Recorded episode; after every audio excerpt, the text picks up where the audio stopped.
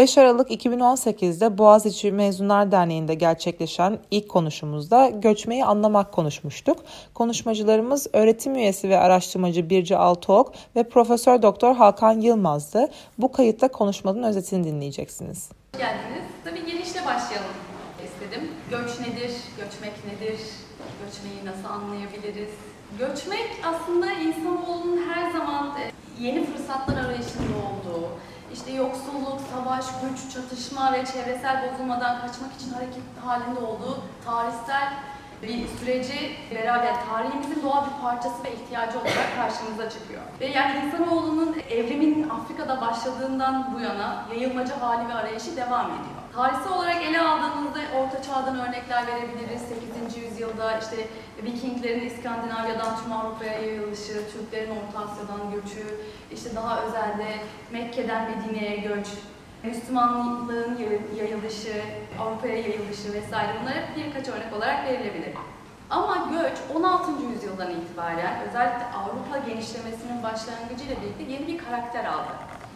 Ve 19. yüzyılda sanayi devrimi sonrasında kırsal kesimden kente nüfusun devasa bir hareketliliği başladı. Ve hem sınırlar içerisinde hem de sınırlar ötesinde transatlantik bir hareketlilik başladı ve sağlık devrimiyle birlikte de nüfus artışları beraberinde demografik çeşitliliği ve bunun göçe etkisini beraber gözlemlemeye başladık. Ama Birinci Dünya Savaşı sonrasında göç rekor seviyelere ulaştı ve özellikle 1846 ve 1939 yılları arasında sadece 59 milyon insan Avrupa'dan Kuzey ve Güney Amerika'ya, Avustralya'ya, Yeni Zelanda ve Güney Afrika'ya göç etti. Ve 1945'ten sonra uzun mesafe hareketleri başladı. Ve özellikle 1980'lerden sonra tüm dünya bölgelerini kapsayacak şekilde genişledi. Ve bu günümüz çağına göç çağı yani The Age of Migration olarak adlandıran Stephen Castles ve Mark Miller akademisyenleri var. Ve bu dönemin göçmenlerin oranı önemli ölçüde artmamış olsa da göçün kökeninin ve yönünün değiştiğini söylemektedir. Yapılan araştırmalar daha önce hiç olmadığı kadar çok ülkeden insanların göç ettiği, kendi ülkelerinden ayrıldığı ve çok daha dar bir alana doğru bir göçe doğru gittiklerini göstermekte. Bu çağın en önemli belirleyici unsurlarından biri ise e, uluslararası göçün özellikle bu modern ulus devlet egemenliğine bir e, meydan okuduğu ve bu devlete, modern devlet, ulus devlet dediğimiz bağlılığın sorgulandığı bir döneme girdi. Örneğin 1914'lerde göçmek konusu önemli bir şey değilken 20. yüzyılın devamında sınırları çevreleyen devletlerin sınırlarına set koyduğu kendi içerisinde bir paradoks oluşmaya başladı. Daha sıkı sınır denetimleri ve kontrollerini beraberinde getirdi. Bu politik en önemli bir şey bu göç çağında göç göç etme konusu hiç olmadığı kadar siyasallaşmaya başladı. Ve bununla beraber göçe yönelik efsaneler doğmaya başladı. Buna birkaç tane örnek verebiliriz ve bunlardan en önemlisi göçün yoksulluk ve şiddetin var olduğu yerlerden kaynaklandığı şeklindedir. Fakat ampirik çalışmalar, teorik çalışmalar uluslararası göçün gerçekleşebilmesinin en önemli kriterinin maddi ve manevi kaynakların olup olmadığını ihtiyaç duyduğudur. Çünkü aşırı yoksulluğun var olduğu yerde insanlar hareketsiz, sıkışmış ve çaresiz kalırlar. Ve kaldıkları yerde sıkıştıklarından dolayı hareket edemezler. O yüzden çoğunlukla güneyden kuzeye doğru baktığımız göç hareketliğinde ne en yoksul ne de en yoksul sosyal sınıflardan göç olduğunu görürüz. Hedef ülkeler genellikle bu gelen göçmenleri kendilerine çekmek için özellikle yetenekli ve zengin olan kesim kendilerine çekmek için çeşitli cazibe içerisinde yarışırlar. Ve bu da e, genellikle el ile çalışan mültecilerin ya da diğer alt sınıf göçmenlerin dışlandığı ve ayrımcılığa uğradığını göstermektedir. Diğer bir efsane ise inanılmaz bir göç çağında yaşıyor olduğumuza dair bir efsanedir. Bu da maalesef doğru değildir. Çünkü göç, e, dünyanın nüfusunun yüzdesi olarak göçmen sayısı 60'tan bu yana %3 seviyelerinde belirli bir şekilde sabit kalmıştır. Ve e, bu şekilde efsaneler listesi devam etmektedir. Hocam siz burada nasıl devam etmek istersiniz? Çok teşekkürler. Biz daha önce aramızda bir paylaşım yaptığımızda Girce'nin göç konusundaki genel girişinden sonra ben aslında göçle ilgili çalışan bir akademik değilim. Dolayısıyla e, ne konuşabilirim diye konuştuğumuz vakit Ceren'le iki tane konu üzerinde biraz fikir yürütebilirim gibi geliyor. Bir tanesi bundan yaklaşık sene önce Türkiye çapında yürüttüğümüz bir anket vardı bütün Türkiye'yi kapsayan ve o ankette insanlara Türkiye'den gitmek istiyor musunuz? Gitmek istiyorsanız da nereye gitmek istiyorsunuz diye bir birkaç soru sormuştum. Dedim ki bu soruları, yani bu sorulara kimler ne yanıt vermiş Türkiye'de, hangi kesimler e, ne tür yanıtlar vermişler bir onun üzerinde konuşabiliriz. Çünkü şu anda da Türkiye'de bir herkes gitmek istiyor e, şeklinde bir e, söylem olabilir. Belki o hani ne kadar ambilik olarak geçerli olmadığını biraz e, tartışırız dedik. İkinci etapta da e, şey konusundan konuşacağım. Türkiye'de iç göç, yani 1950'li yıllardan bu yana başlayan iç göç bir seyir izledi ve bunu belki e, biraz da konuyla ilgili olduğum için böyle hani o iç gücün yarattığı siyasal ve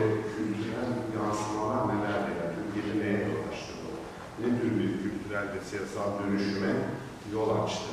Bir de bundan bahsetmek istiyorum. Bu konuları biliyorum ama onun dışında güçün ayrıntılarının tanımını falan sanıyorum Birce daha iyi yapacaktır. Bir de çok teşekkür etmek istiyorum beni çağırdığınız için. İnsanın yuvasında olması güzel bir duygu. Hem Gümet'e hem Ceren'e, konuşuya çok teşekkür ederim. Şimdi 2016 yılının e, Kasım ayında tanımlan, e, tamamladığımız bir çalışma var. Bir ulusal çapta yürüttüğümüz bir anket çalışması.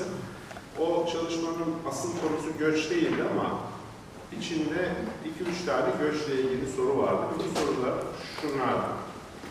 Fırsatınız olsa Türkiye dışında bir ülkeye yerleşmek ve hayatınızı orada sürdürmek ister misiniz?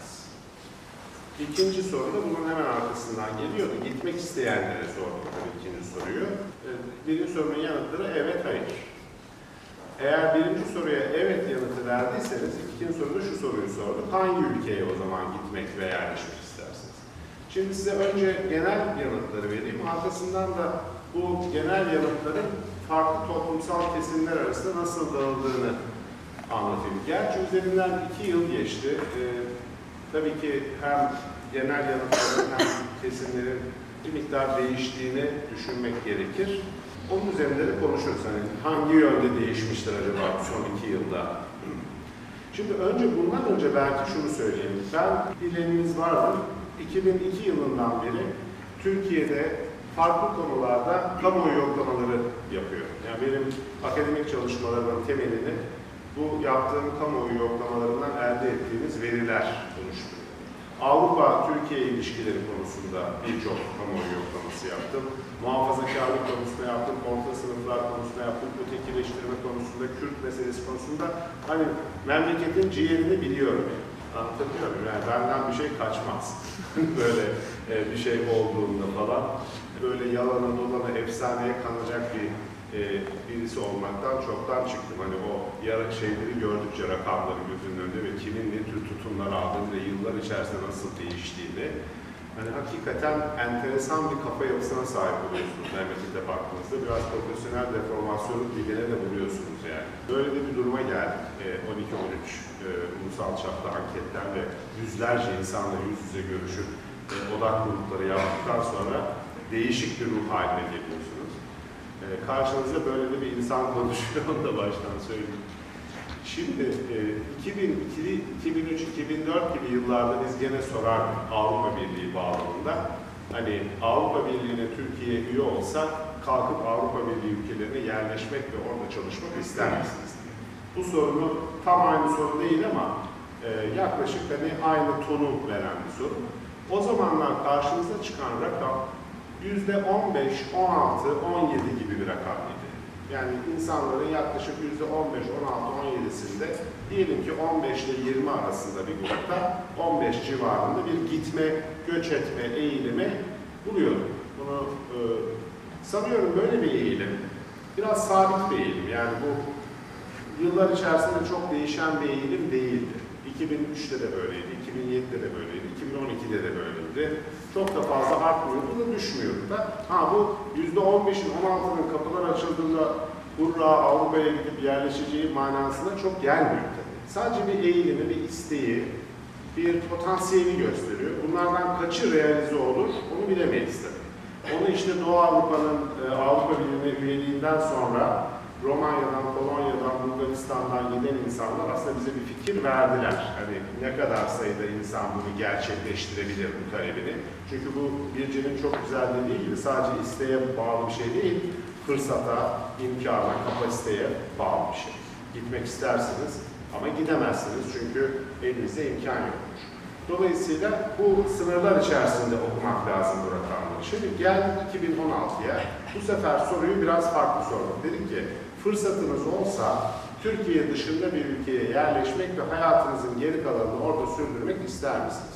Buna e, cevap verenlerin bu sefer yüzde 15'i değil yüzde 30'u evet demiş. Yani e, iki katına çıkmış ki bu bizim için istatistiksel anlamda çok önemli bir değişim. Yani fark edebileceğimiz bir değişim. Yani 15-17 olsaydı derdik ki ya sapma var, bir şey var, fazla da bir şey yok.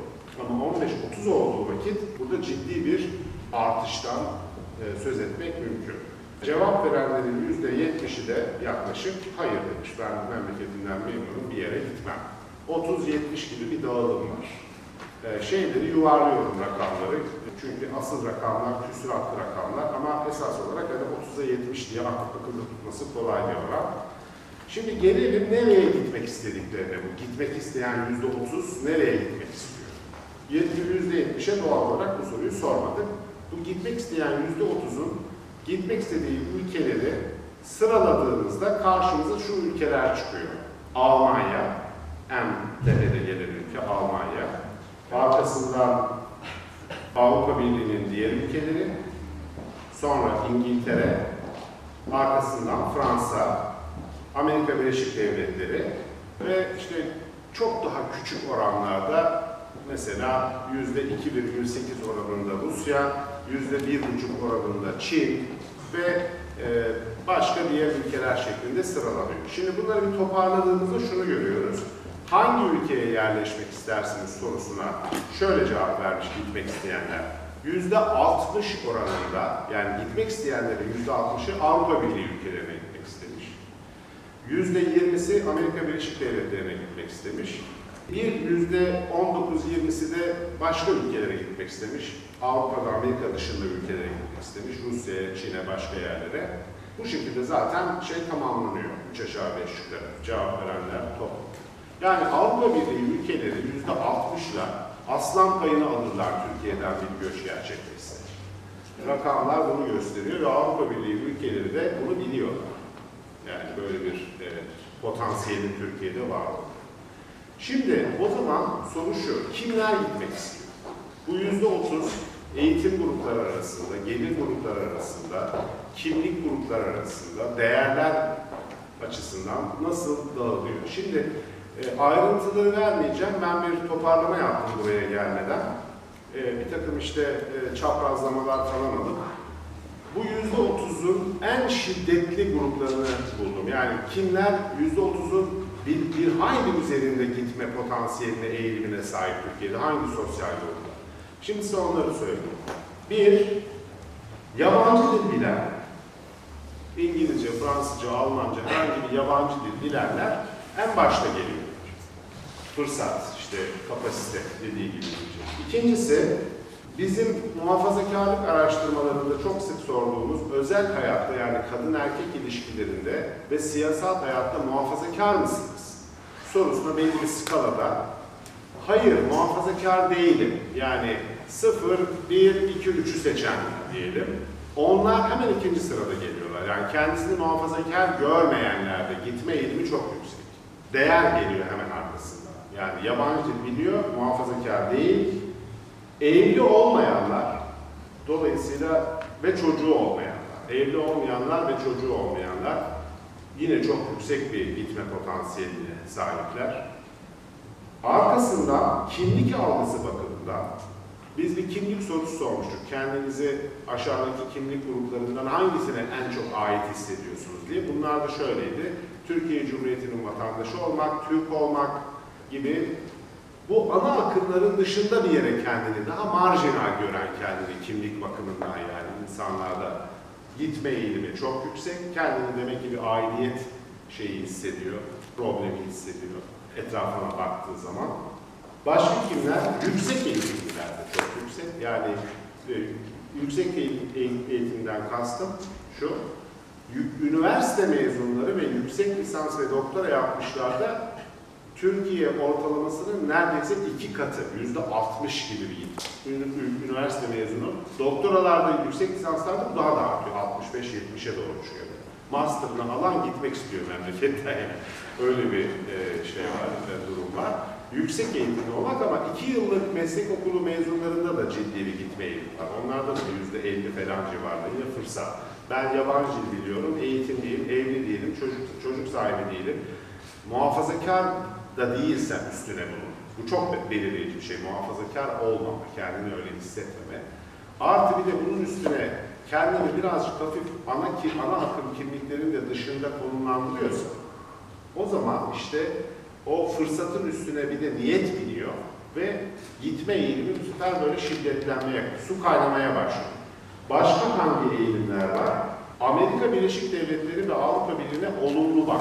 Böyle bir dizi sorumuz vardı bizim işte. Türkiye'nin Avrupa Birliği'ne girişi için bir referandum yapılsa evet mi dersiniz, hayır mı dersiniz? Avrupa Birliği, Amerika Birleşik Devletleri'ne bakışınız olumlu mu, olumsuz mu gibi sorulara pozitif yönde cevap verenlerde de yine gitme eğilimi çok fazla. Nitekim gitmek isteyenlerin yüzde 60'ının Avrupa'ya, yüzde 20'sinin de Amerika'ya gitmek istemesi de bunu gösteriyor. Bu ülkelere pozitif bakanlar nispeten halkın geneline göre yüksek gelirli olan, gelir arttıkça gitme eğilimi artıyor. Yine Birce'nin söylediği şey. Gelir arttıkça. Enteresan bir şey var bu gelirde. En üsttekilerde çok art, yüksek gitme eğilimi. En alttakilerde de yüksek. Hatta bu evet. son zamanlarda... Ortadakilerde ortalama. Ortadakiler tuhaf. Eğer gelir düzeyiniz memleketin ortalamasına yakınsa, yani kendinizi orada bir yerde görüyorsanız, gitme isteğinizde memleketin ortalamasına eşit. Yani bu aslında normal dağılımın çelik yasasıdır yani aslında. Bunu burada hani e, marifetmiş gibi söylemek de çok önemli yani. Öyle olması lazım zaten. Ama en alttakilerin de en üsttekiler kadar olmasa bile yine daha şiddetli bir gitme eğiliminde olması ilginç. Yani fazla çünkü insanların pasaportu yok, bir şeyleri yok. Ama bir hani paçayı kurtarsam gitsem bir hikayeler duyuyorlar onlar da çünkü. Almanya'ya gitmiş, hiçbir şey yokken orada çalışmış, başarılı olmuş gibi bir takım hikayeler, anlatılar herhalde Almancı tanıdıklarından, köyüne gelen birisinden duyuyor ki bu fırsat belki bana da açık olur. Zaten kaybedecek hiçbir şeyim yok arkada bırakacak gibi bir düşünce de herhalde kanaltakilere geliyor. Bir de belirleyici etkenlerden bir tanesi, bunlar tepe noktasındaki etkenler, bu çok önemli. Kişisel hayatından, memleketteki kişisel hayatından memnuniyet derecesinin 10 üzerinden çok düşük olması, 0, 1, 2, 3 mertebesi olması. Ben kötü bir hayat yaşıyorum. İkinci sırada gelenlerde ise buna bunlara çok benzeyen nedenler var. İkinci sırada gelen yani ikinci derecede göçü belirleyen faktörlerin arasında mesela ülkenin gidişatından memnun olmama başta geliyor. Yani ülke kötüye gidiyor şeklinde düşünmek başta geliyor. Çok önemli iki faktör var. Geçmişten bugüne durumum kötüleşti Geçmişten dediğim son 5 yıldır, son 5-10 yıldır o günden bugüne kişisel durumum yani alım gücüm, ekonomik durumum kötüleşti. Bugünden 5-10 sene sonraki yarına daha da kötüleşecek şeklinde geçmişe ve geleceğe yönelik algıları kötümserleştikçe gitme eğilimi artıyor doğal olarak. Ee, genç yaştakiler 18-27 yaş arasında ise bir e, kişi gitme eğilimi yüksek ama genç yaş bütün bu diğerleri kadar belirleyici değil. İkinci sırada gelen belirleyicilerden biri. Yani genç olmanız yetmiyor. Gençliğin üzerine muhafazakar olmamanız lazım, İngilizce bilmeniz lazım, yüksek eğitimli olmanız lazım falan. Bütün bu faktörler hem yapısal hem değersel faktörler gençliğin üzerine bindiğinde birinci dereceye çıkıyorsunuz gitme adayı olarak. Sadece gençseniz, başka diğer özellikleriniz yoksa ikinci dereceye düşüyorsunuz. Gitme eğilimi bakımından. Bitiriyorum. E, iki tane ilginç rakam. E, interneti her gün kullananlarda gitme eğilimi yüksek. İnterneti her gün kullananlarda. İnternet kullanımı düştükçe gitme eğilimi de düşüyor. En interneti az kullananlar yani ayda bir ve daha az kullananlar yani hiç kullanmayanlar diyelim de gitme eğilimi Türkiye ortalamasının yarısından bile az. Dolayısıyla internet kullanımı dünyaya açıklık, işte teknolojik e, şeylik, yeterlilik gibi bir faktörü işin içine kattığımızda gitme eğiliminin güçlendiğini, bu düştükçe de gitme eğiliminin azaldığını görüyoruz. Böyle bir tablo çıkıyor karşımıza Türkiye'ye baktığımızda. Bu tabloya nasıl geldiğimizi bahsedebilirim. Türkiye'de dış göç dediğimiz göç işte 1923 Cumhuriyet dönemi 1950 arasında Müslüman olmayan azınlığın işte nüfus mübadeleleriyle birlikte Yunanistan'a işte Rumlar ve Ermeniler başta gelmek üzere bir dış göçü söz konusuydu. Aynı şekilde Osmanlı tebaası da Müslüman olan Osmanlı tebaasının ülkeye dönüşü söz konusuydu. Yalnız 1950'lerden sonra işte e, özellikle Türkiye'de dış göç veren bir ülkeye evrildiğini görüyoruz. Türkiye bir transit ülkesi yani geçiş ülkesi ayrıca dış veren ülke pozisyonuna dönüşüyor 1950'lerin sonuna doğru. İşte burada da işçi göçü yani işçi fazlalığı şey Almanya vesaire Hollanda, Avusturya gibi ülkelere dış göç veriyoruz. O zaman rakamlarına göre 1960-80 arasında 6 milyon insan göç ediyor Avrupa'ya. Bunların 4 milyon 80 darbesi bölgesinde gerçekleşiyor ve %81'i Almanya'ya, Avusturya ve bunu Avusturya ve Hollanda takip ediyor. Daha sonraki süreçlerde 6-7 Eylül olayları, Kıbrıs, işte İsrail Devleti'nin kuruluşu vesaire yine Müslüman olmayan azınlığın gidişi devam ediyor. Aynı şekilde e, yalnız 74'ler sonrasında 80 arasında petrol krizinden dolayı Avrupa'ya gidişler bir azalmaya uğruyor. Ama 90'larda ayrıca bağımsız devletler topluluğu dediğimiz işte Sovyet bloğu, eski Sovyet rejimi ülkelerine bir işçi göçü söz konusu. Yine Orta Doğu'ya bir söz konusu göçler. 2000'li yıllara geldiğimizde dış göç azalmaya başlıyor. İşte bu e, Hakan'ın da bahsettiği gibi ilk başlarda olan o 2004'lerde o oran düşüyor. Çünkü o sırada ekonomik ve siyasi refah artıyor, eğitim olanakları biraz iyileştiriliyor. Bu sırada Avrupa'ya geçişler zorlaşmaya başlıyor. Bu sebeple de göç biraz azalmaya gidiyor. Ama bu sırada Türkiye'de artık göç almaya başlayan bir ülkeye de dönüşüyor. Ve Türkiye bu sırada yeni yönetmelikler çıkarıyor, dağınık olan yönetmelik göçmen yasalarını bir araya getiriyor, yeni yasalar çıkarıyor. Fakat 2007 sonrası özellikle bu e, bahsettiği rakamlar Hakan'ın e, artmaya başlıyor gidiş istekleri. Bunun sebebi de e, 2007'den sonra ülkedeki kutuplaşma, bu umutsuzluğa kapılan bir kitlenin e, işte 2013'te Gezi Parkı, 2015'te Kürt açılımının yerini doğudaki olayların bastırma ve sindirmeye dolaşması, sonra barış için akademisyenler vesaire, daha sonra da Gülen hareketine yönelik bugünkü yaptırımlar vesaire, ekonomik zorluklar, doların euro karşısında değersizleşmesi vesaire bir kitlenin gerçekten yani hem e, Hakan'ın bahsettiği gibi bir kitle var, bir de zorunlu bir dış göçe yönelen bir kitle söz konusu olarak ortaya çıkıyor. Ve bu rakamlara baktığımızda da e, bu dış göçün bir zorunlu hale dönüştüğü kitle içerisinde işte akademisyenler geliyor. E, kendini işte Türkiye'de azınlık ana akım e, mensup görmeyen bir kitlenin göçü söz konusu oluyor. Ve sığın, Avrupa'daki sığınmacı başvuruları da artıyor Türkiye devleti vatandaşı olan sığınmacıların Avrupa'daki sayıları artmaya başlıyor. Örneğin 2008-2015 yıllarında 4500 sığınmacı başvurmuşken, Türkiye vatandaşı kişi Avrupa'ya sığınma talebinde bulunmuşken 2016'da bu rakamlar ikiye katlanıyor, 10 bin ve 2017 yılında 14.600 buluyor. Ve bu sırada e, Türk Stad'ın verilerine göre dış göç oranlarında 2016'da %42'lik bir artış oluyor.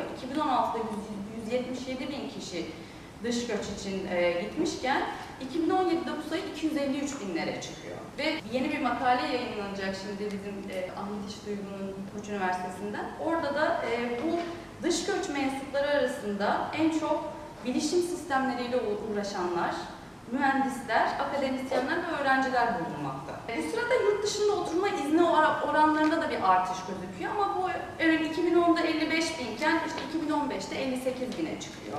2016'da da 67 binlere çıkıyor. Ve ayrıca Amerika Birleşik Devletleri'ne de, Kanada gibi ülkelere de artış söz konusu. Keza Avrupa'ya oranla daha az. Çünkü birinci sırada sığınmacı ve göç dış göçün birinci ülkesi Avrupa'da Almanya olarak başta geliyor.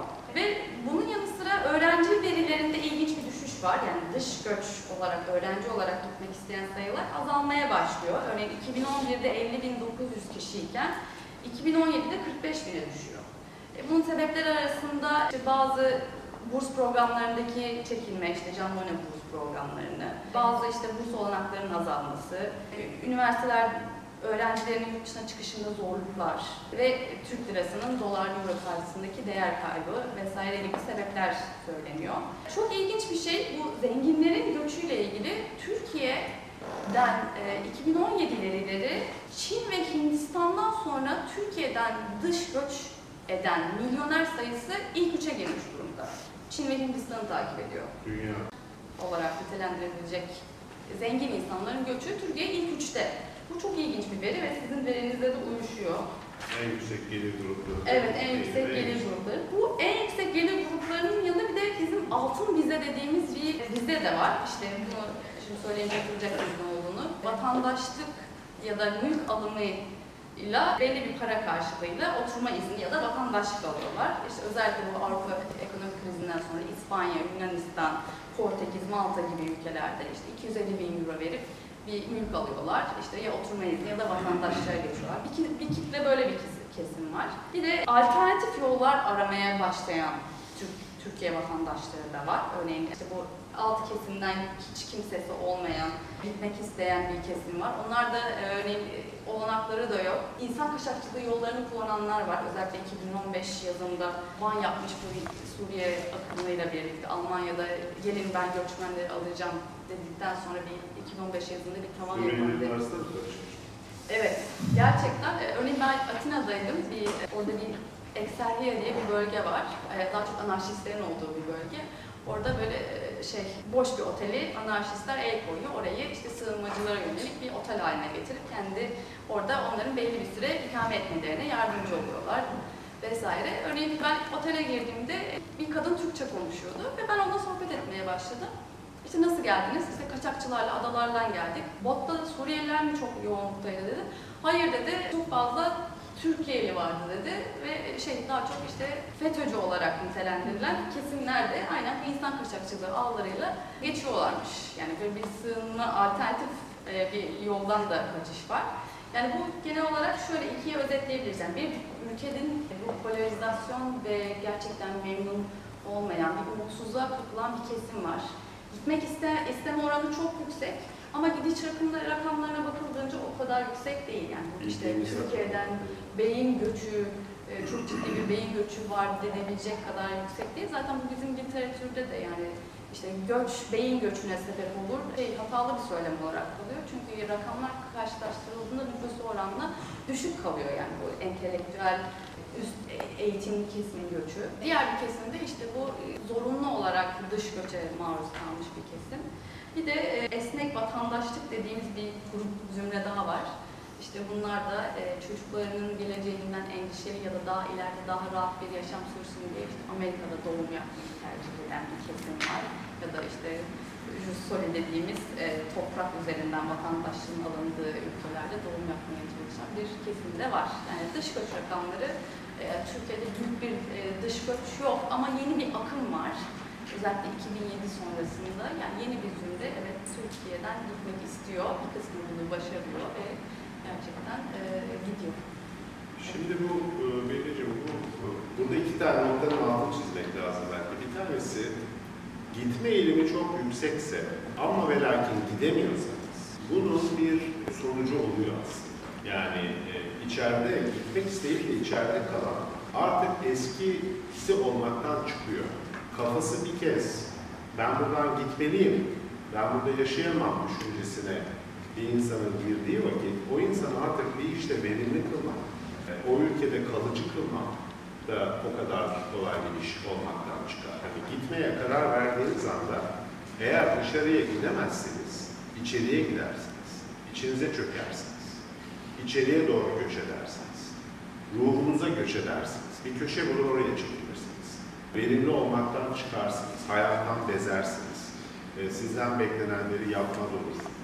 Yani bu kopuş yaşarsınız. Bir tür iç çıkış yaparsınız. Ve bu aslında evet, bilmiyorum okuyanlarınız vardır. Şeyin meşhur bir romanı vardı bir zamanlar bir şey Milan Kundera'nın. Prag Baharı'ndan sonra 1968'de o zamanki Çekoslovakya'da biraz daha demokratik bir sosyalizm kurmak için işte halk bir hareket başlıyor. Sonra bu biliyorsunuz Varşova Paktı ordularının, Sovyet ordularının şiddetiyle bastırıldı bu hareket. 1968 e, Nisan Mayıs aylarında. Birçok Çek ve Slovak vatandaşı, Çekoslovakya vatandaşı aşağı doğru kaçıp işte Almanya'ya, Polonya falan kendini kurtarmaya çalışıyor. Bunların sayısı azdı. İçeride kalanların başına ne geldiğini bu e, Milan Kunder'e anlatıyor. Tabii bir kısmı tutuklanıyor falan. Önemli bir kısmı ama işte var olmanın dayanılmaz hafifliğinde anlatılan iç göçü yaşıyorlar. Ama bu iç göç bir yerden bir yere göç şeklinde değil, kendi içlerine göçme. Hayattan kopuyorlar aktif hayattan. Tamamen depolitize ediyorlar kendilerini. İşte bulabildikleri özel alanlara, kişisel alanlara hatta sığınıyorlar. Ve toplumun kamu alanından kendilerini tamamen çekerek, tamamen suyun altına girerek, o suyun altında buldukları mağaralarda, kişisel mağaralar kurup, kişisel yaşam alanları kurup yaşamaya çalışıyorlar. Şimdi Milan Kundera aslında e, bu kişisel alana çekilmiş, artık tamamen kamu alanından kendini koparmış Çek aydınlarının Prag'daki bu garip hayatlarını anlatıyor bu var olmanın. Çünkü bir tek kendi varoluşunla artık baş başa kalıyorsun.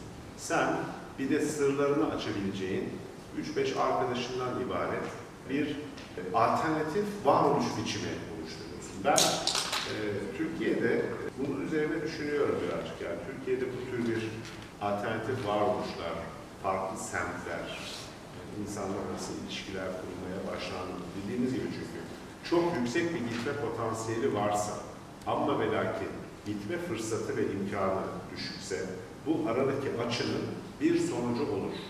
Yani bu tıpkı şey gibi düşünün. Bir kişisel ilişkiden siz çok çıkmak istiyorsunuz, sevmiyorsunuz karşı tarafı. Ama işte paranız yok, pulunuz yok, cesaretiniz yok, ananız babanız desteklemiyor, ayıplanacağınızı düşünüyorsunuz falan gidemiyorsunuz birçok neden. Türkiye'de değil mi hepimizin bildiği gibi birçok ilişkinin hali melali böyledir. Yani git, gitmek zordur. Ama ne olur? İçeride kalırsınız, pasif agresif olursunuz, ilişkiden koparsınız, küçük küçük kendinize işkence edersiniz, karşı tarafın başının etini yersiniz ya da tamamen yani her türlü garip çıkış yolu bulursunuz o şeyin dışında. Kurumsal planda da gerçekleşebilir. Böyle bir şey olabilir. Bu birinci nokta. İkinci nokta Türkler, Türklerin ya da Türkiye'lilerin özellikle iyi eğitimli kesimlerinin siyasi nedenlerle veya toplumsal nedenlerle göç etmesi aslında bir fırsat da olabilir Türkiye için. Şu bakımdan. Ben Amerika'da okuduğumda orada en kaliteli hocalarının bir kısmı Hintli, Latin Amerikalı, Çinli hocalar. Bunların çoğusu memleketini bırakmış Latin Amerika'dan çok rahat göç ediyorlar. Arjantin'den, Brezilya'dan, Şili'den. Hindistan bütün elitinin yarısını neredeyse e, yurt dışına e, ihraç eden bir ülkedir. Yani bilgisayar bilimcilerinden, kodcularından tutun, iktisatçısından çıkıp Hintliler her yerdedirler. İngiltere'den, Amerika'da. E, Latin Amerikalılar, Ruslar Bolşevik devriminde neredeyse 5-10 milyon elitini e, e, Rusya dışına aktarmışlar. Ve bunlar gittikleri yerdeki batılı ülkelerde elit diasporalar kurup Batı Akademisi'nde, iş dünyasında da önemli bir mevcudiyet de kazanmışlar. E, Türkleri hiç göremezdiniz orada gittiğinizde. Yani Amerika'da akademide tek tek sayardınız şu bir tane meşhur ciğer doktoru, öbür tarafta bilmem ne ama böyle yaygın bir sosyal bilinç özellikle. Bu tabii nahoş bir olay. İnsanların iradelerine rağmen gitmek istemeleri, bunu desteklemek anlamında söylemiyorum sakın. Olabilmeleri bu şekilde de belki mümkün olabilir diye düşünüyorum. Bundan 5 yıl, 10 yıl, 20 yıl sonra karşımıza, karşımıza inşallah öyle umuyoruz ki bütün bu sürecin sonunda e, işte küresel çapta ses getiren Türk romancıları, e, sosyal bilimciler, iktisatçılar belki çıkacaktır bu elit göçü. Çünkü ilk defa oluyor böyle bir şey Türkiye'de. Birce'nin dediği gibi ilk göç şeydi, e, daha işçi sınıfının göçüydü. Şimdi ilk defa burjuvalar göç. Ve bu daha önce başka ülkelerde oldu. İspanyollar göçtü, Yunanlılar göçtü, e, Latin, Yunanlılar her yerdedir yani. Latin Amerikalılar göçtü. Ondan sonra hani dönercinin, kebapçının üstüne bir bakalım, bakalım o yapabilecekler mi? Türk burjuvası Amerika'da ses getiren bir Türk restoranı açabilecek mi? Bu da bunların testi olsun. Bakalım bundan 5 yıl sonra, 20 yıl sonra Hintliler kadar başarılı olabilecekler mi mesela? Nobel ödülü alacak bir Türk iktisatçısı çıkacak. Anlatabiliyor Bunu da göreceğiz. Yani bu da hani buradan yapılan elit göçü, e, burjuva göçünün, işçi sınıfı ve köylü, köylü göçünün üstüne bir burjuva göçü ve kentli göçü yaşıyoruz şimdi.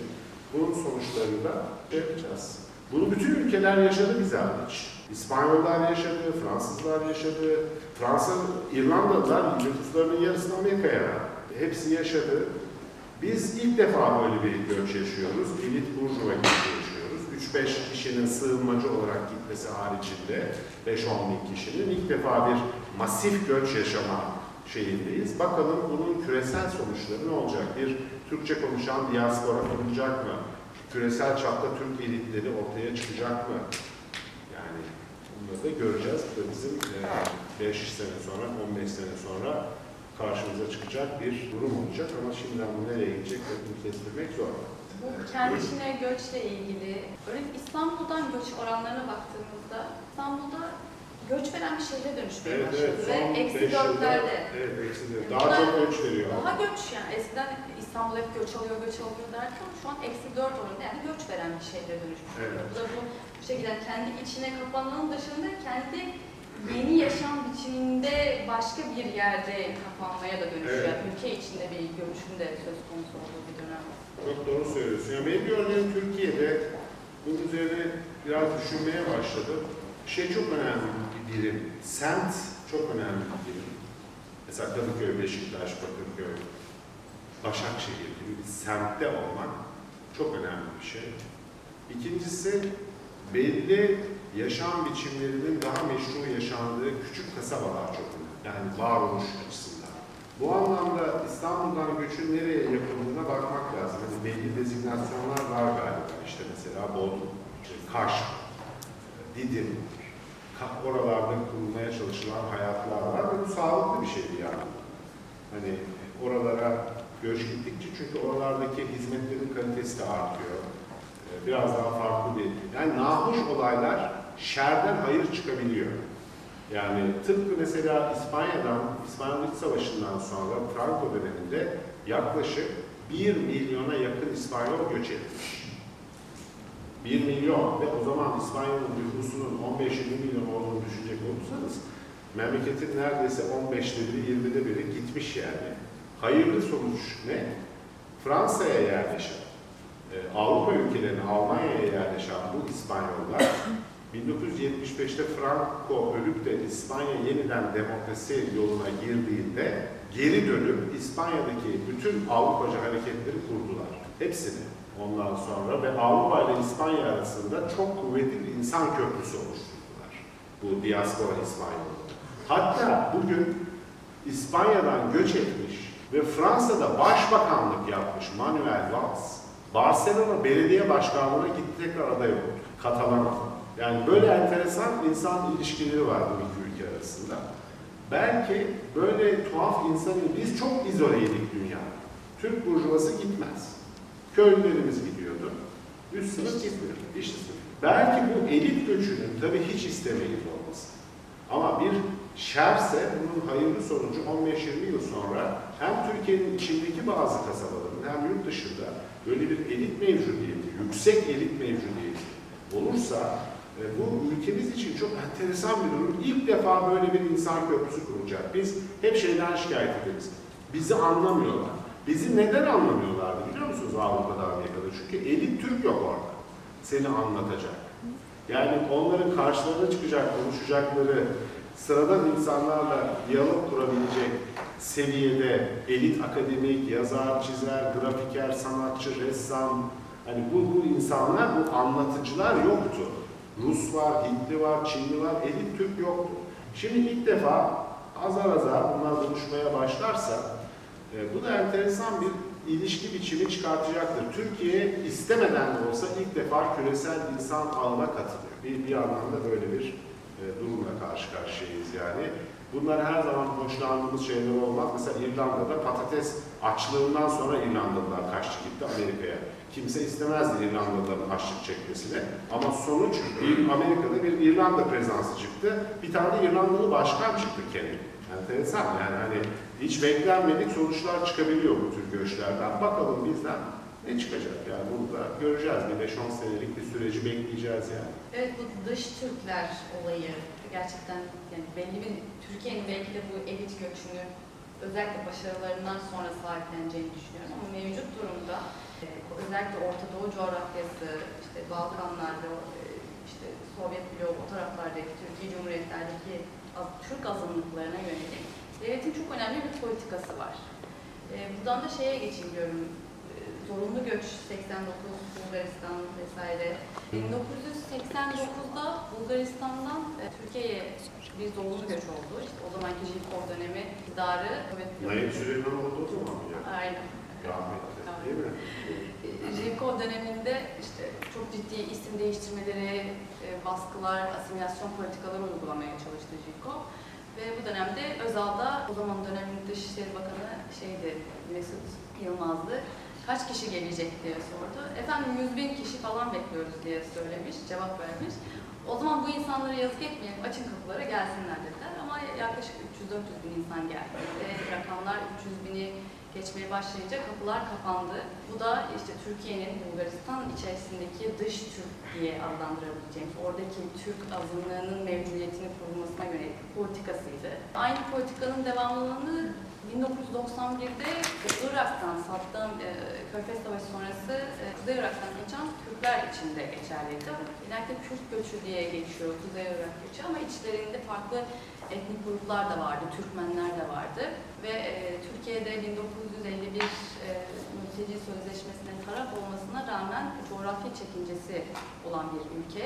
E, biz sadece Avrupa'dan gelen e, mülteciyiz. Ya da Avrupa sayılan mesela Kazakistan gibi. Evet, Avrupa'dan Avrupa gelen Konseyi mültecileri, tırmacılara mülteci statüsü verebiliyoruz. Onun dışındakileri ver, vere- vermiyoruz. Hala da geçerli ama o zaman da 1991 politikası da Türkiye'nin işte göç, gelen sığınmacıları e, oradaki belli bölgelerde, e, kamplarda belli bir süre misafir edip e, bir, bir buçuk ay sonra uluslararası koalisyon operasyonlarıyla birlikte tekrar Kuzey Irak'a göndermek oldu.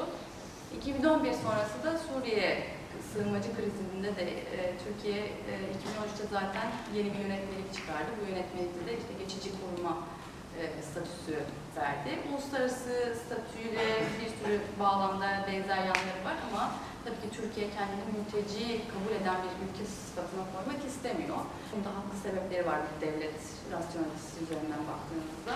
Ve ve gelen burada da içlerinde olan Türkmenler vesaire oradaki coğrafi e, demografik yapının bozulmasını da istemiyor. O yüzden e, gelen kitleyi komple Suriyeli ve geçici koruma altında bırakıyor. Bu da işte e, ileriki dönemde bu coğrafi demografik yapıyı korumaya çalışırken de şu an yeni yeni gitmeye başlayan, yeni bir zümre olan dış göç, eğitimli elit zümrenin başarılarıyla birlikte onlara da ne kadar sahiplenecek onu da göreceğiz. Rakamlar konusundaki yanılma çok ilginç ama değil mi? Mesela bu son Suriyeli göç konusunda da işte 100-150 bin kişiden bahsediyorlar. 4,5 milyon. Evet orada Ee, Bulgarlarda 100 bin diyorlardı, 300 bin oldu. Saddam Hüseyin dönemindeki Kürt göçünde de 50-60 bin. Hatta ben 10 binler gibi bir rakam telaffuz edildiğini hatırlıyorum. O da bir 500 bin kişiyi falan buldu. Yani e, ya tabii hiçbir şey tahmin etmek kolay değil böyle bir durumda. Ama hep şeyi de görüyoruz. Böyle bir şey yapma hani düşük tahmin etmeye çalışma. Hani bir şey olmaz bize artık. Hani gelin gelsinler ne olacak falan şeklinde. Yani bu göç konusunda inanılmaz bir şey de var. Böyle bir hani Gelen tahmin etmeme, aldırmama, ne olursa olsun deyip sonra birdenbire yüz binler, milyonlar gelince de işte istim arkadan gelse biz bunlarla şimdi uğraşacağız falan, nasıl uğraşacağız diye düşünme diye de bir şey söz konusu. Bu Cenevre Sözleşmesi'ne bizim imza atmamamızın da o coğrafi çekincenin de bence bunlardan önemli. Çünkü ben UNHCR'ın bu Birleşmiş Milletler Mülteciler Yüksek Komiserliği'nin temsilcileri bizim eski öğrencilerimizden bir kısmı orada çalışıyor şu anda. Onlarla konuştuğumda hep şunu duyuyorum. Mesela UNHCR'ın bir takım kuralları var tabii, belli tahminleri de var. Onlar konularda çok daha uzmanlar. Bizimkiler bunları hiç dinlemiyor. Hani bunların uzmanlarıyla da işbirliği yapar gibi görünmüyorlar. Görünmek istemiyorlar çünkü o zaman resmi göçmüş gibi olacak olay. Onu da istemiyorlar. Birleşmiş Milletleri işin içine katmadan hep şöyle diyorlar. Siz bize yandan para verin, biz işte onlarla şöyle uğraşalım falan. Hep böyle olay bir gayri resmi gri alanda da kaldığı için aslında Birleşmiş Milletler'in ekspertizinden, uzmanlığından falan da çok yararlanılmadı ilk başlarda. Şimdi tabii işin içine girdiler falan. Ama mesela oralar Birleşmiş Milletler kampı olsa biz millet diyecek kardeşim hani imza atmadın anlaşmaya bu nasıl kamp böyle? Hani, Anlaşmaya imzacı taraf işte şeye, o Cenevre Biraz da zamanımız varsa aslında belki göç meselesinden zamanımız var mı oraya girmeye? Bir 10 dakikamız daha var soru cevaba. Peki. O zaman şöyle bir konudan belki demin konuştuk hani içeriye göçme meselesinden şöyle bir şeyden belki bahsedebiliriz. Türkiye aslında bir 1950'den başlayarak da çok ciddi bir iç göçle yaşamaya başladı. Ve bu iç göçe tabii birçok rakamı var. Hani TÜİK'in sitesine de girdiğinizde çok ciddi hangi il, hangi ilden kaç kişi göç almış falan bunların üzerinde ciddi rakamlar var. Ben size sadece İstanbul'un nüfusuyla ilgili çok basit bir iki şey söyleyeyim. Mesela İstanbul'un nüfusundaki artışlar 1950-60'dan 80-90'a kadar yani 50'li, 60'lı, 70'li, 80'li yıllarda İstanbul'un nüfusu her 10 yılda yaklaşık %60 artmış. Her 10 yılda yaklaşık %60 artmış. Sonra 2000-2010 döneminde bu artış düşmeye başlamış. Yüzde 1990 ile 2000 arasında %37'ye düşmüş, 2000 ile 2010 arasında %32'ye düşmüş. Yani İstanbul'un nüfusundaki çok büyük bir patlama 50'den başlıyor, 90'a kadar süren bir süreçte her 10 yılda bir yüzde 60 artıyor. Sonra bir düşüş eğilimi var. Ve şu anda da o düşüş eğiliminin dip noktasına doğru gitmekle kalmıyoruz. İstanbul dışarıya göç veren bir şehir haline. Yani 15 milyon gibi bir noktada dur. Şimdi bu rakamlar o kadar önemli değil. Önemli olan şu. Bu iç göçün yani Anadolu şehirlerinden ki şehirlerden daha çok İstanbul'a göç var. Yani direkt köyden İstanbul'a, köyden indim şehire diye bir şey çok olmuyor yani. Önce şehre geliniyor, şehirde belli kapasiteler kazanılıyor, eğitimler kazanılıyor. Diyelim Kayseri'ye gidiliyor, Adana'ya gidiliyor, Urfa'ya gidiliyor. Orada bir nesil geçiyor. Ondan sonra İstanbul'a, İzmir'e göç söz konusu. Şimdi bu iç göçün yarattığı iki tane birkaç dönüşüm var ve 1950'li yıllardan 1980'li hatta 80'lerin sonuna kadarki dönemi 90'dan da bugüne kadarki dönemi iki ayrı dönem olarak görecek olursak birkaç noktanın altını çizmek istiyorum. Bunlardan bir tanesi her göçen kuşak beraberinde bir hayatta kalma savaşı ve hayatta kalma ideolojisi geliştiriyor. Ve bu ideoloji genelde de radikal bir ideoloji. Çünkü hayatta kalmak onun için çok önemli bir soru. Nerede yaşayacak, nerede çalışacak, karnını nasıl doyuracak, ailesine nasıl bakacak, sağlığını nasıl, e, sağlık hizmetlerinden yararlanacak. Biz çok temel bazı soruların cevabını bulmak zorunda. Ve bu ilk göçen neslin 1950'lerden 60'larda 70'lerde buna verdiği cevap genelde sol bir cevap oldu. Yani ben hayatta kalmak için sol, sosyal demokrat, sosyalist bir yapının içinde aradığı cevapları buldu. Kendi durumunu da böyle tarif etti. Ve bu tür, bu fikrin üzerinden, bu ideolojinin üzerinden kendisine seslenen, mesela Bülent Ecevit gibi bir lideri de kendisine kılavuz edildi. İşte adil, hakça bir düzen olacak, köy kentler kurulacak. Bunların üzerinden ben hayatta kalabilirim. Bununla birlikte aynı zamanda da bir kültür de çıktı bu göçün sonunda. Mesela 1960'lı e, yılların Anadolu pop, Anadolu rock akımı, 70'li yılların arabeski, 80'li yıllarda benim de naçizane içinde bulunduğum özgür müzik akımı, bütün bunlar bu göçün var olan kent kültürüyle füzyonundan ortaya çıkan kültürel ifadeler olarak da ortaya çıktı. Şimdi 80'lerin başından itibaren aslında ikinci bir göç dalgası, biraz azalan ama bir göç dalgası var. var. Bunun da aslında kendine göre bir radikalizmi, bir hayatta kalma e, şeyi var, bir hayatta kalma gayesi var ve bu hayatta nasıl kalınacağının radikal bir cevabı var. Bu cevap 90'lardan itibaren sağ ve İslamcı bir cevap. 60'lı, 70'li, 80'li yıllarda sol bir cevap iken bu, ondan sonra dünyanın ruhu geliştiği için, dünya da neoliberalizme, sağ, yeni muhafazakarlığa doğru kaydığı için biz bir küçük gemiyiz dünyada aslında. Dünya nereye gidiyorsa Türkiye'de aslında oraya gidiyor. Ve e, bu cevap da Türkiye'de bu oldu. Ve bunun da hepimizin bildiği gibi işte buna en iyi yanıtı veren kişi şu an bizim Cumhurbaşkanımız. Yani sizi ben şöyle yaşatırım, yaşamak için şöyle yapmalısınız, şu tür yollardan geçmelisiniz. İşte sosyal hizmetlerinden tut, sağlık hizmetlerinden çık, metrolar, şunlar, bunlar, bunların hepsi aslında o göçün taleplerine verilen yanıt. Buna, buna ilişkin bir ideolojik anlatı. Bir son konu ve bitiriyorum. Her göçün ilk birinci ve ikinci kuşağı materyalisttir. Yani hayatta kalmak en önemli gayedir. Ve bu bahsettiğim radikal ideolojiler bu hayatta kalmayı anlatan ve ona çare ürettiğini söyleyen ideolojiler. İkinci kuşaktan sonra hatta üçüncü kuşakta bu mesela ilk 60'lı 70'li yıllarda böyle oldu. Oğullar, kızlar ve torunlarda bu materyalizmden yavaş yavaş materyalizm sonrası bizim post materyalist dediğimiz hayatta kalmak yerine hayattan kâm almak, zevk almak, kendini gerçekleştirmek denilen daha soyut istekler öne çıkmaya başladı. Çünkü babası çileyi çekmiştir, dedesi babası. O da biraz hayatın böyle işte zevkini sürecek, Kadıköy'de kafelere gidecek, oturacak, sinemaya gidecek, sergiye gidecek, kendini gerçekleştirecek. Yani. Zaman zamanı da vardı, biraz parası da var. Şimdi ilk kuşak göçmenler bu dönüşümü yaşadılar, yaşadılar Türkiye'de. Sorun şu, ilk kuşak göçmen radikalizmden ılımlılığa doğru, materyalizmden postmateryalizme doğru bir geçiş yaşarken ikinci kuşak göçmenler materyalizmin bütün şeyini yaşıyorlar. Ve Türkiye'de yaşadığımız büyük çatışma aslında bu tar farklı tarihsellikler arasındaki bir çatışma.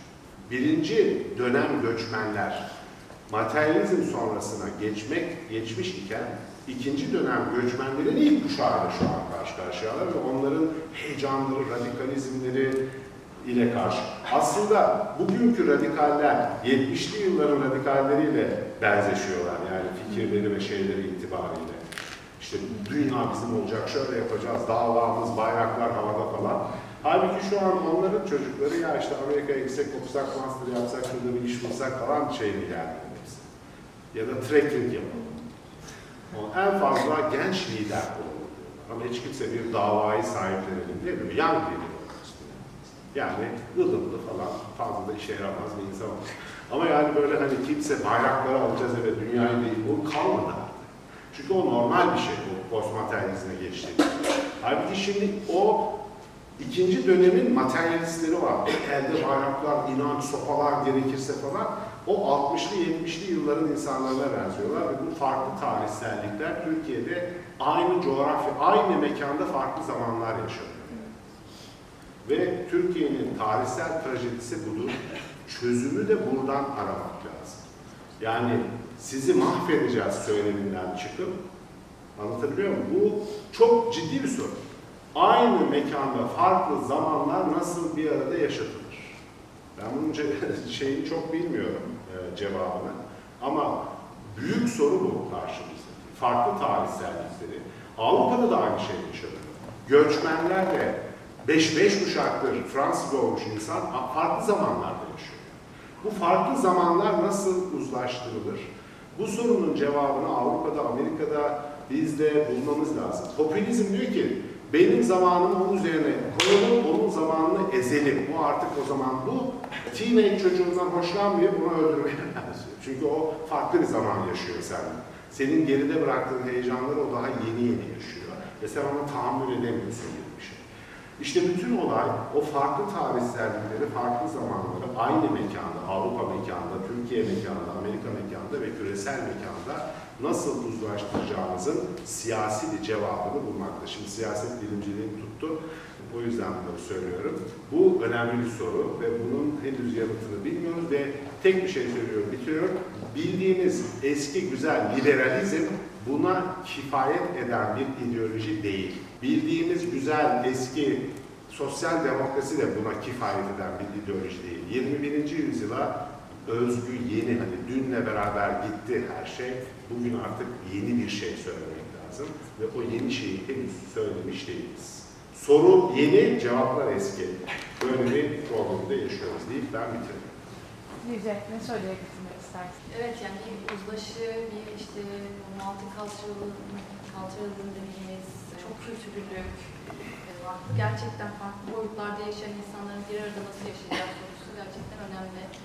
Bunun önünde en büyük Suriyeliler de öyle değil? Suriyeliler de öyle. Onlar da Ayrı, yine bir- ayrı bir zaman boyutu getirdiler Türkiye'ye. Hepimiz direkt böyle. endişelerle Evet. birlikte yani direkt survival yani nasıl hayatta kalırım zaten savaştan kaçıyorlar ve buraya örneğin İstanbul'da ya da başka şehirlere gittiklerinde yeni bir hayat kurup kendilerine yeni bir iş e, iş gücü işte e, e, düzensiz işlerde çalışıyorlar, merdiven altı işlerde çalışıyorlar ama bir postmodern ya da postmateryalist endişeleri şu an yok. Çünkü şu an gerçekten karınlarını doyurmak üzerine kurulu belli bir kısmın, hepsini genellemiyorum.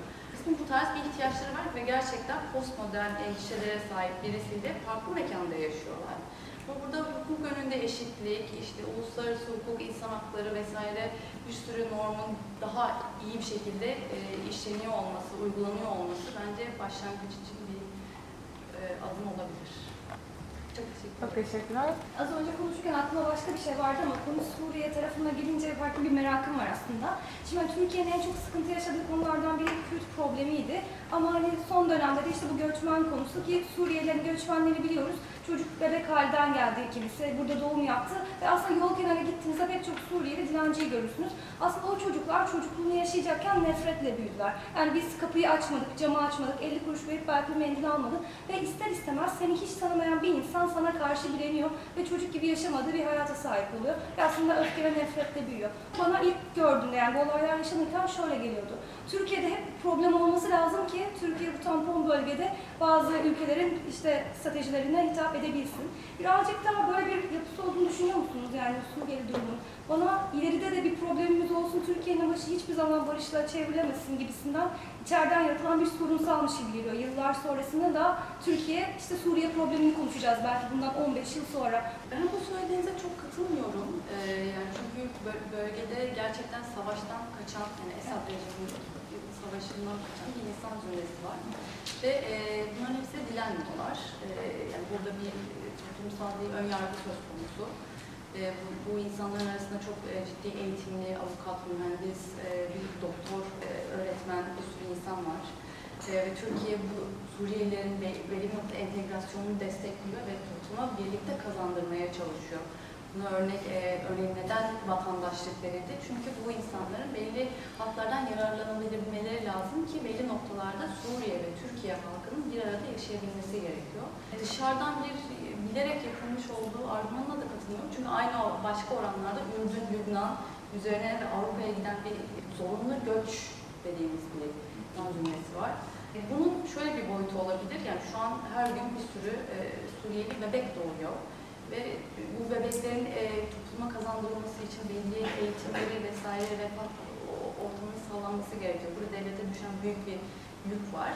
E, devlet bir noktada bunun e, bir kısmını maddi olarak Avrupa Birliği'nden alıyor. İşte sivil toplumla uzlaşı içerisinde, işte 90'larda UNHCR işte konuşmazken, BM ile bir irtibatı yokken günümüzde kendi organlarıyla birlikte uluslararası topluma daha entegre olmuş bir şekilde çalışıyor. Çünkü çok zor bir yani beşeri bir hadise ve çok fazla bir külfet ve beraberinde sorumluluğu be- beraberinde getiriyor.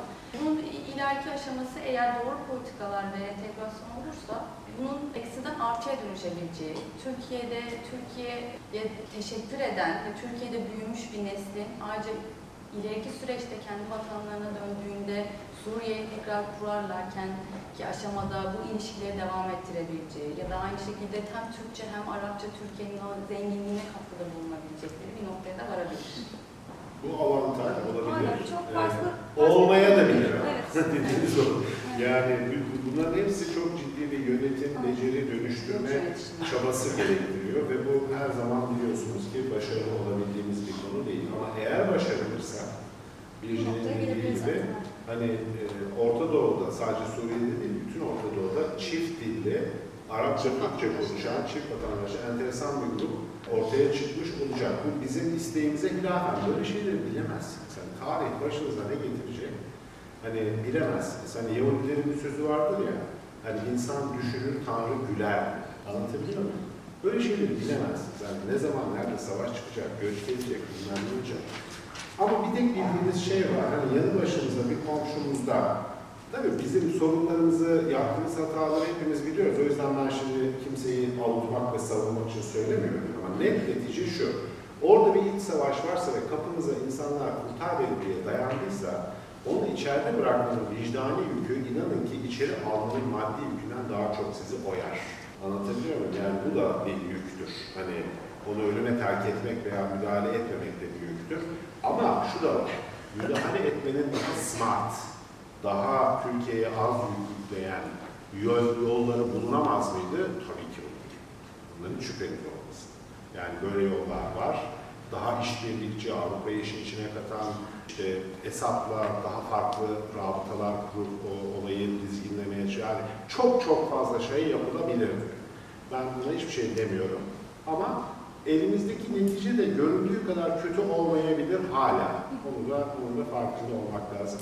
Son bir nokta, içeri giren birçok Suriyeli'nin aslında Türkiye'nin ihtiyaç duyduğu düşük seviyeli manuel işçi ihtiyacını karşıladığını unutmayalım. Yani Türkiye'de bugün Adana'ya gidin, Mersin'e gidin, başka illere gidin, mevsimlik işçi, Türk ve artık Kürt de bu. Yani çalıştıracağınız. Öyle bir bizim Türkiye'li vatandaşlarımız mevsimlik işçi kategorisinin üstüne çıktı. Tıpkı Almanları işte sokakta çöpçü olarak çalıştıramadığınız gibi artık bir Alman vatandaşını. Dolayısıyla Suriyeliler biraz da o düşük ücretli işçi talebini özellikle güneyde, tarım alanlarında karşıladılar. Hemen İstanbul'da her yerde garsonlardan tutun şeylere kadar. Dolayısıyla belki de işverenler okey diyor bu işe. Onu da bilmiyorsa tatil yörelerinde şurada burada. Yani daha kapsamlı bir araçlar, hepsini dilenci diye görmeyelim bir şey yok yani. Tabii ki dilenecek 4,5 milyon insanın bir kısmı. Hani bu, bundan kaçış yok ama önemlice bir kısmı da öyle ya böyle Türkiye'de toplumun ve ekonominin içinde duruyor.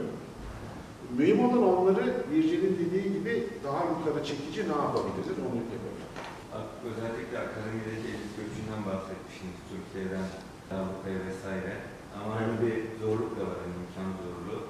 Evet. Ama özellikle hani son dönemde Avrupa'ya hiç imkanı olmayan Müslüman coğrafyası olsun, Afrika olsun e, ülkeler var. Özellikle hani böyle akademi göç durumunda. Türkiye bunların gelmesi için bir potansiyel ülke olabilir mi şu anda? Onlar Türkiye'ye gelmesi Yani, yani bu ülkelerden Avrupa'ya gidemeyenlerin Türkiye'ye gelmesi anlamında Türkiye akademik açıdan göç alan bir ülke olabilir mi? Ya da böyle bir şey şu anda var mı? Benim bildiğim yok. Yani Kuzey Afrika ülkelerinden bunların hepsinin bir kere Türkiye'nin bir diplomatik derdi var. Mesela Mısır'dan gelmesi neredeyse mümkün değildir herhangi bir insanın. Ee, İran mesela çok zor. Kuzey Afrika'da Cezayir çok kapalı bir ülke. Belki Tunus. Yani bu ülkelerin e, Türkiye'ye akademik olarak gönderebilecekleri öğrenci ve yetişmiş akademisyen sayıları nedir, doğrusu hiçbir fikrim yok. Ama çok fazla insan öyle bir kapasiteleri olduğunu ve Türkiye'nin açığını kapatabilecek kadar e, bir insan kaynağına sahip olduklarını pek zannetmiyorum. Mesela şeyden daha çok gelebilir Türkiye'ye kapılar açılsa. İşte Bulgaristan'dan, Yunanistan'dan, Sırbistan'dan, Hırvatistan'dan, oralardan daha çok insan gelebilir. Ama şu da bir gerçek yani Türkiye akademik anlamda insan kapasitesi özellikle işte ilk 20'ye 30'a giren üniversitelerinde çevresindeki bütün ülkelerden çok daha yukarıda. Dolayısıyla hani bizi gelip de burada bizi match edecek bir kaynak yok et. Ben hani etrafımızdaki komşularımızı biliyorum. 3-5 bilimci şu vardır da hani üniversitelerin kalitesine, seviyesine baktığımızda hani Türkiye'ye gelip de burada önemli ölçüde insan kaynağı sunacak bir komşu akademiye yok. Ee, Benim bildiğim e, akademisyen değil de daha çok öğrencilere yönelik bir oluşum oldu. Hani e, yurt dışı Türkler ve Akraba Toplulukları Başkanlığı kuruldu. 2009'du galiba yanlış hatırlamıyorsam. Sadece Türkiye'liler ya da Türk kökenliler değil, yurt dışında yaşayan vatandaş ve kardeş topluluklar özellikle burs imkanları vesaire Türkiye'ye gelişleri burs imkanlarına yönelik e, bir olanaklar var. Evet. O hep var mı? Bu Sovyetler Birliği dağıldıktan sonra. Türkçe konuşan ülkelerden, Balkanlardan çok ciddi şeyler var. Öğrenciler hep geldi. Birkaç akademisyen de geldiğini hatırlıyorum ben. Bizim ekonomi bölümüne falan da gelmişti ama dediğim gibi yani akademik kültürlerimiz o zamanlar çok farklıydı. Şimdi belki bir miktar yaklaşmıştır. Ama yani onların uyuşturulması falan o kadar kolay işler değil yani. Türkiye çok, Türkiye o anlamda akademik olarak beğenip beğenmeyin, Batı'nın en ileri ülkelerinin parçası. Türkiye'nin ilk 20 üniversitesi, üniversitesi. Yani bu küçümsenecek bir durum değil yani. Biz de buna bir sürü yatırım yaptık yani. yani dolayısıyla yani biz iyiyiz yani. Anlatabiliyor muyum? Ee, ülke 15 yıl sonrasında katkıları olabilir e, Evet. demiştik. Tabii bu kesin değil. Peki bu Evet, boşluk umuyoruz.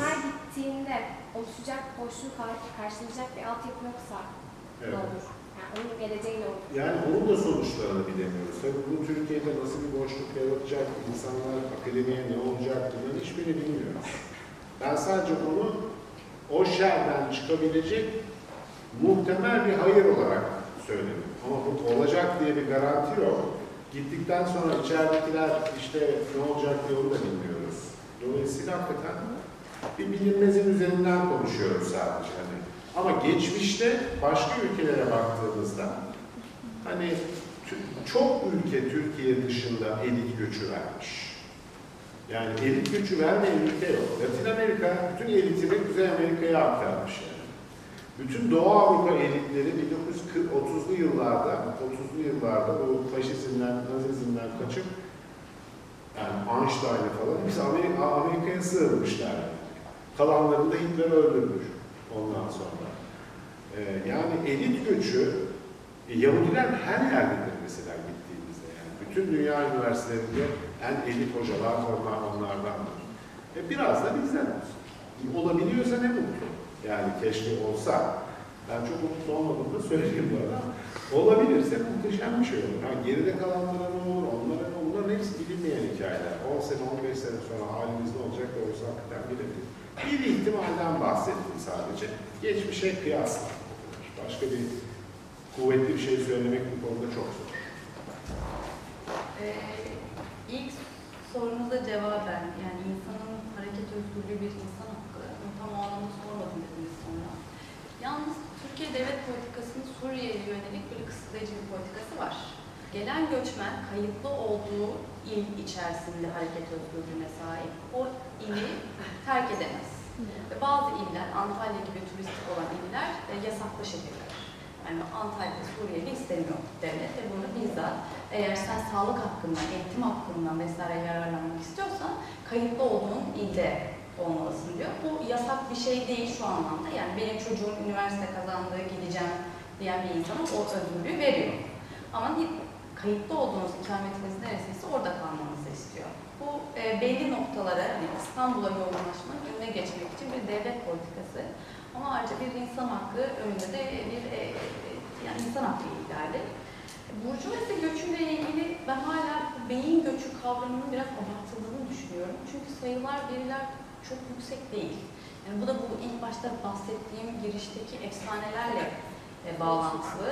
Yani e, beyin göçü için çok daha yüksek rakamlara ihtiyacımız var ve bu göçenlerin hepsi gittikleri yerde ömür boyu kalmıyorlar. Bir kısmı geri dönüyor, bir kısmı e, yatırımlarını burada yapmaya devam ediyor, yazlık alıyor, gidiş gelişlerini yapıyor vesaire. Yani o beyin göçü de yani söylediğim gibi yani 250 bin kişi 2017'de gitmiş. Bu Türkiye'nin bütün entelektüel göçü anlamına gelmeyecek bir rakam. Dünya genelinde de genellikle abartıldığı söz konusu. Evet. Ama bir göç var, evet yani yeni bir akım göç var. Ama o rakamlar biraz düşük. Iklim değişikliği yüzünden göç oluyor falan diyorlar. Böyle bir şeyle karşılaştınız mı hiç? Yani böyle suya ulaşamıyor insanlar falan böyle bir şeyleri çok duyuyorum ben etrafta. Sizin hiç karşınıza çıktı mı? Ee, İklim değişikliği içinden yüzünden bir göçü ben duymadım. Ama bundan 10 sene sonra en çok herhalde bunu duyacağız. Özellikle 2000 Yani evlileri. dolayısıyla e, şu anda duymuyor olmamız henüz e, bunun akut bir sorun olarak hissedilmediğini gösterir. Ama herkes bunu söylüyor ki özellikle su kaynaklarının kıt olduğu, bizim Güneydoğumuz da buna dahil bu arada ve Türkiye'nin yarısı da buna dahil. Buralardan su kaynaklarının bol olduğu yerlere doğru göç kaçınılmaz olacaktır ve eğer bence öyle bir doğal olay olursa yani millet bulunduğu yerde susuz kalırsa ne duvar, ne silah, ne ordu o insanların büyük göçünü durduramaz. Yani orada o homo sapiens'in Afrika'dan çıkması gibi bir şey olur. Ortalık birbirine girer. Yani ne pasaport kalır, ne sınır kalır, ne Schengen kalır, ne başka bir şey kalır. Yani iklim değişikliğiyle, doğal nedenlerle milyonlarca insan yer değiştirmeye başladığında tarihsel bir dönem bitti, bir başka dönem başladı demektir. Artık bildiğimiz yok, ilerenizmiş, Boğaziçi Üniversitesi, ne, hiçbir bitti, kalma. Başka şeylerden bahsetmemiz lazım. Oraya doğru da gelirsek o zaman başka bir toplantı yapıp onu konuşuruz ama bu çok ciddi bir konu. Yani hiç böyle Suriyeli göçü, iç savaş falan bildiğimiz şeylere benzemez yani. Aç kalmakta, susuzlukla göç etmek çok farklı bir şey. Küresel iklim değişikliği bangır bangır geliyor ve gerçekten bunu görmeyen ve görmek istemeyen bir siyasi zümre var. Sorumluluktan kaçıyorlar. Bu konuyu ben AFAD'dan bir yetkiliye sormuştum. Bakın bu konu neden AFAD gündeme gelmiyor? Abi siz. Siz AFAD'sınız, evet. Yani buna bir hazırlık çalışmanız var mı?